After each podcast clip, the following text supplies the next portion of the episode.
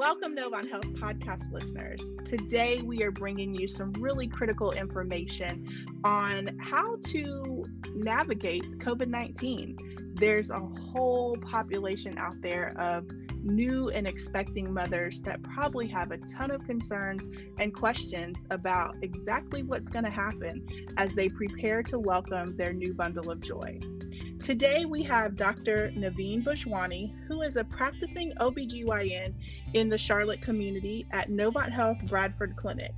He's also the System Physician Executive for the Women and Children's Institute at Novant Health a really awesome subject matter expert who is going to be with us today to break it all down. So, welcome, Dr. Bhojwani. And I really want to start off talking a little bit about your perspective on all the research and information that continues to change. Give us your thoughts.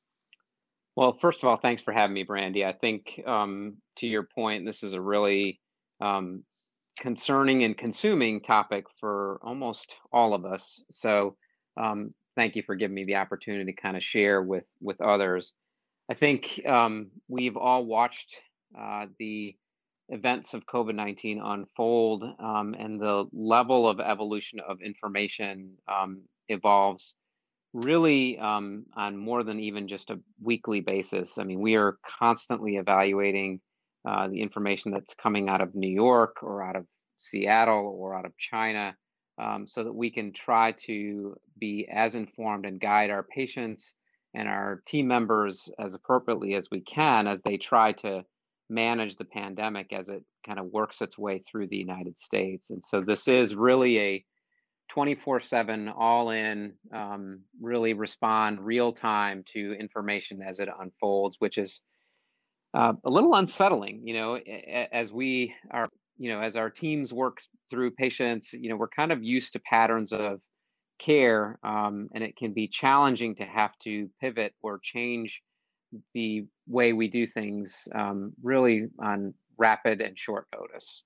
So right. challenging for all, but we're up to the challenge. Absolutely. And, you know, Novant Health is doing everything it can to ensure that our patients and their loved ones, as well as our team members and the um, outside community, are safe. And so, as a result, we have um, changed our visitation policy and have limits on the number of people that can accompany a pregnant mother coming in to deliver her baby. So, can you give us a little bit of information on that and just why that was so important for us?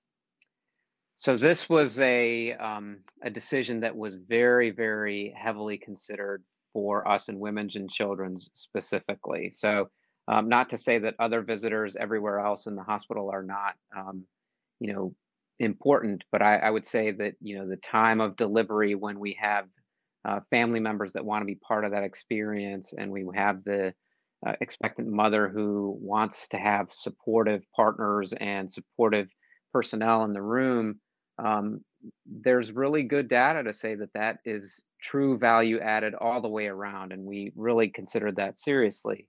Um, but you know, we've learned that social distancing is so key in blunting the curve of this pandemic um, that it really was about limiting uh, all of the exposures, not only to the patient, um, but to our teams as well, who have to also stay well through uh, the pandemic as it moves through. So um, you know, we made the really difficult decision to limit that visitor to just one partner uh, for each expectant mother um, to be a healthy adult that remains consistent throughout the hospital stay.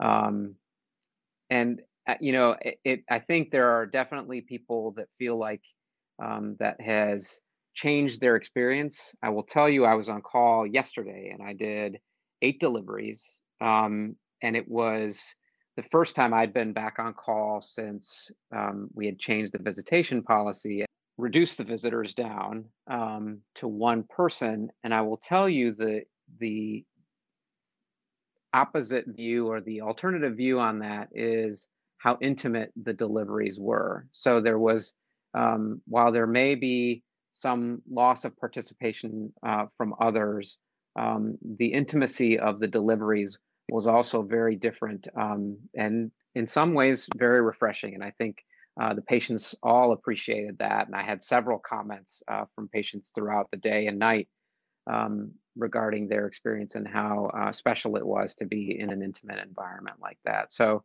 um, different for sure, um, but also sometimes an improvement um, in terms of what patients are experiencing. I think we do worry about the loss of the support person.